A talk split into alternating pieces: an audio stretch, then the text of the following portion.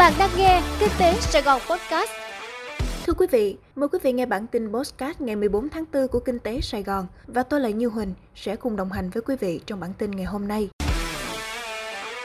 Nhà mua hàng quốc tế và nhà cung ứng nội địa nhộn nhịp chốt đơn tại sự kiện đồ gỗ. Thưa quý vị, tuần lễ giao thương quốc tế đồ gỗ và nội thất năm 2022 được khai mạc ngày 13 tháng 4 tại thành phố Hồ Chí Minh đã thu hút sự tham gia của hàng trăm đại diện nhà mua hàng quốc tế đến tìm hiểu và tìm kiếm nhà sản xuất, cung cấp đồ gỗ Việt Nam. Theo ông Nguyễn Chánh Phương, Phó Chủ tịch Hội Mỹ nghệ và chế biến gỗ Thành phố Hồ Chí Minh, sự kiện diễn ra vào đúng thời điểm đặt hàng cho mùa kinh doanh nội thất cuối năm trên toàn thế giới. Tuần lễ giao thương quốc tế đồ gỗ và nội thất năm 2022 thu hút được đông đảo sự chú ý của doanh nghiệp nội địa lẫn quốc tế. Cũng theo ông Phương, nhiều nhà mua hàng lớn trên thế giới đã chuyển đơn hàng gia công, sản xuất từ các nước khác, trong đó đáng chú ý là từ Trung Quốc sang Việt Nam dư nợ trái phiếu doanh nghiệp sẽ đạt 20% GDP năm 2025. Thưa quý vị, chính phủ đặt mục tiêu nâng quy mô vốn hóa thị trường cổ phiếu tối thiểu 85% GDP, dư nợ trái phiếu doanh nghiệp 20% GDP đến năm 2025. Đây là một trong số mục tiêu nêu tại Nghị quyết 54 cơ cấu lại nền kinh tế 2021-2025 được chính phủ ban hành vào ngày 12 tháng 4. Với thị trường tài chính, Chính phủ đặt mục tiêu nâng quy mô vốn hóa thị trường cổ phiếu đạt tối thiểu 85% GDP đến năm 2025, dư nợ thị trường trái phiếu đạt tối thiểu 47% GDP, dư nợ thị trường trái phiếu doanh nghiệp đạt khoảng 20% GDP. Mục tiêu này được chính phủ đặt ra trong bối cảnh thị trường trái phiếu doanh nghiệp tăng trưởng khá nóng trong 3 năm gần đây,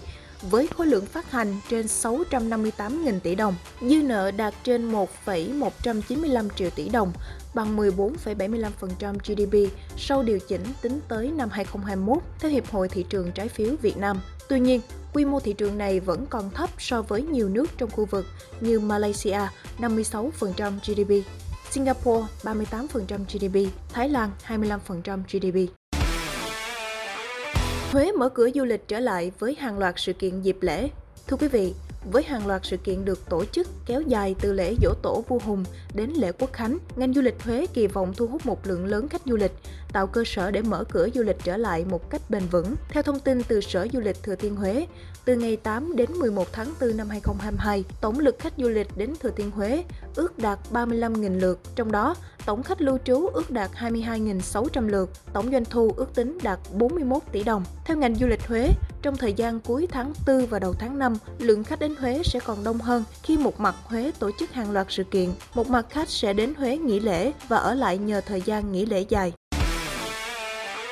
Ủy ban chứng khoán khi thị trường có nhiều biến động, nhà đầu tư cần tỉnh táo với tin giả và tin đồn. Thưa quý vị, chia sẻ với báo chí vào chiều ngày 13 tháng 4, bà Tạ Thanh Bình, vụ trưởng vụ phát triển thị trường chứng khoán, Ủy ban chứng khoán nhà nước khuyến nghị nhà đầu tư cần thật sự bình tĩnh, phân tích, đánh giá kỹ lưỡng tình hình vĩ mô thế giới, trong nước cũng như tình hình sản xuất kinh doanh của từng doanh nghiệp trong bối cảnh các chỉ số trên thị trường chứng khoán Việt Nam có xu hướng đi ngang và giảm nhẹ do chịu ảnh hưởng từ động thái tăng lãi suất của Ngân hàng Dự trữ Liên bang Hoa Kỳ, xung đột Nga-Ukraine, thông tin một số sự vụ tại một số doanh nghiệp cụ thể. Thị trường chứng khoán Việt Nam vẫn được đánh giá khả quan, vì vậy các nhà đầu tư nên lựa chọn những cổ phiếu có yếu tố cơ bản tốt hưởng lợi từ quá trình phục hồi kinh tế, tránh đầu tư theo trào lưu, đầu cơ rủi ro cao. Ngoài ra, cần theo dõi thông tin chặt chẽ tại các nguồn thông tin chính thống, tránh bị tác động tâm lý không mong muốn từ tin giả và tin đồn dẫn đến sai lầm trong đầu tư, bà Bình nói.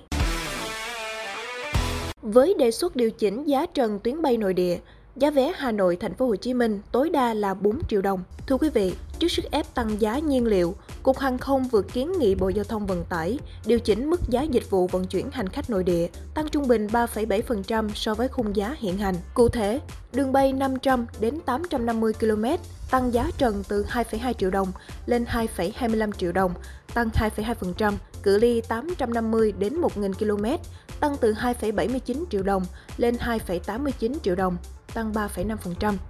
Đường bay từ 1.000 đến 1.280 km tăng từ 3,2 triệu đồng lên 3,4 triệu đồng, tăng 6,2%. Cự ly 1.280 km trở lên tăng từ 3,75 triệu đồng lên 4 triệu đồng, tăng 6,6%. Như vậy, với các đường bay dài từ Hà Nội đến thành phố Hồ Chí Minh, Hà Nội Phú Quốc hay chiều ngược lại, giá vé tối đa sẽ là 4 triệu đồng, mức tăng cho toàn thị trường từ 2,2 đến 6,6%. Quý vị vừa nghe xong bản tin Postcard của Kinh tế Sài Gòn. Hẹn gặp lại quý vị trong bản tin ngày mai.